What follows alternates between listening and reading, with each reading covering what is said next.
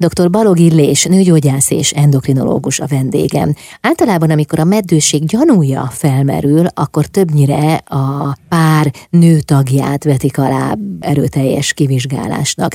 Ritkábban kerül sor arra, hogy mondjuk a férfiakat is megvizsgálják, még a meddőség kivizsgálásának az elején. Legalábbis régen ez volt a protokoll. Nem tudom, hogy ma változott-e valamit a helyzet. Hát nagyon határozottan, mert hogyha a női ciklus rendben van, és a, a női oldal kivizsgálása ilyen módon azt igazolta, hogy ott van tűzőérés, tűzőrepedés, akkor a következő fázis előtt, mielőtt még ilyen petevezető átjárhatósági, azaz invazív vizsgálatot végeznénk, azelőtt a férfi kivizsgálására kell sort keríteni. De ugye, hogy régen ez másképp volt? Hát talán inkább ilyen ilyen, ilyen szemérmességi okokból, Aha. hogy hát egy férfinak mégiscsak hát ki van zárva, hogy ő neki meddősége legyen. Ez nincs kizárva. Tehát ma már a férfi nem is meddőség, hanem a megtermékenyítő képesség csökkenése az elég gyakran fordul elő.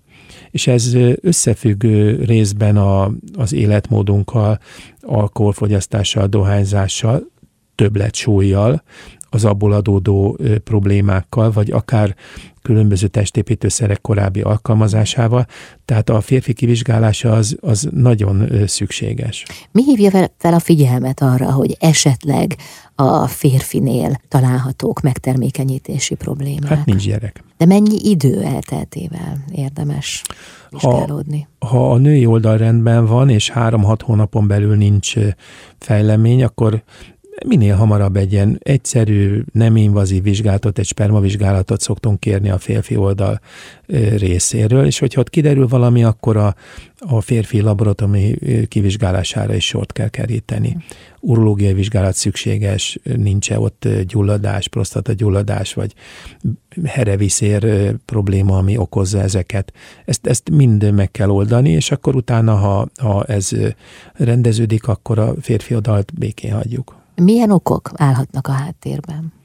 Hát a nem megfelelő életmód. Uh-huh. Nagyon gyakran a többletsúly olyan hormonális elváltozásokat eredményez, amelyek, amelyek nem előnyösek a, a spermium termelésre, a spermatogenezisre, de lehet, hogy egyszerű urológiai probléma van a háttérben. Uh-huh. Milyen kezelésre lehet szükség egy férfi meddőség esetén?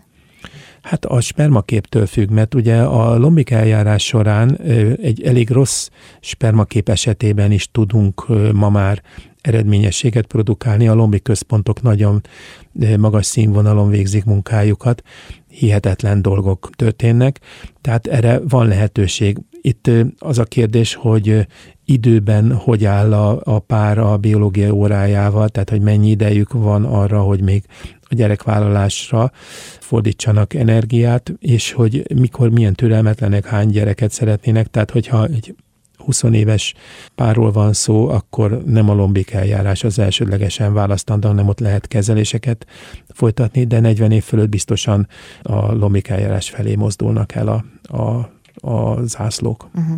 Ez mennyire jellemző manapság, hogy megvárják a párok az első gyerek születésével a 35 pluszos életkort?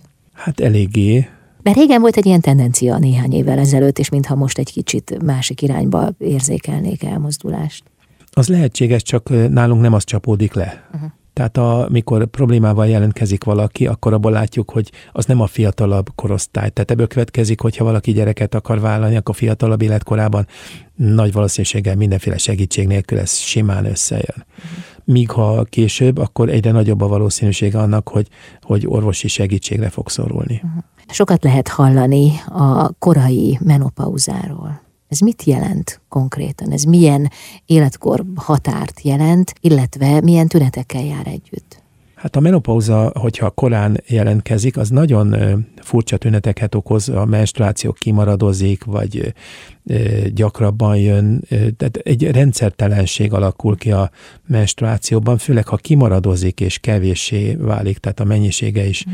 szerényi, akkor az azt jelenti, hogy a nyálkártya nem épül fel úgy, ott valamilyen hormonális zavar van a háttérben, ami egyébként nem feltétlenül menopauza, de bizony az is előfordulhat. És nagy meglepetések szoktak ö, ö, lenni, amikor 35 év alatti életkorban is az igazolódik, hogy bizony-bizony a felé harad a biológia óra, hogy a petefészek működése már ellehetetlenül. Ennek már előtte is vannak jelei. Hogyne, hogyne. És ez nem test tömeggel függ össze, talán még azt sem mondhatnám, hogy vannak olyan páciensek, akiknél nem azonosítható be, hogy valami hedonikus életformát folytatott, vagy dohányzott napi két dobozzal, hanem és alkoholizált, vagy bármi más csinált, hanem, hanem valamilyen genetikai ok miatt ez előbb következett be. Most eszembe jutott valami. Annak van-e értelme, hogy valaki fiatalon, akár a 20 évei környékén egy hormonvizsgálatot végeztessen magán, hogy vajon ő meddig várhat a gyerekvállalással? Nincs. 20 évesen biztosan. Mikor? Mikor lehet ennek alapja? Ha tünetei vannak. Aha, tehát, hogy csak úgy önmagában ennek nincs értelme egy nincs, ilyen vizsgálatnak. Aha. Nincs. Ráadásul... De ha meg tünetei vannak, lehet, hogy már késő, nem? Nem. Ugye itt a, a fő probléma az, hogy a fogamzásgátló szedése az elfedi a tüneteket, tehát nem is derül ki hosszú időn keresztül. De 20 éves korban ez nem jellemző, úgyhogy ott nem kell aggódnia senkinek. A 30-as évek vége felé, 40 felé közeledve ott már érdemes megnézni, hogy mennyi ideje van még és hogyan, de ez egy átlagos nőgyógyászati vizsgálathoz kapcsolódó hormonszint vizsgálattal azonosítható, hogy van-e ott probléma, vagy nincs. Uh-huh. Tehát ez nem egy különleges vizsgálat, ami, ami szükséges. Ezt, ha, ha van valami panasza, vagy erre vonatkozó kérése, akkor ezt, ezt meg lehet nézni. És az értékekből már lehet arra következtetni, hogy vajon mennyi ideig lehet még teherbe esni. Nem, hanem arra lehet következtetni, hogy ő mag egészséges még, aztán Aha. majd egyszer később lehet értelme ennek a vizsgálatnak. Aha. Köszönöm szépen.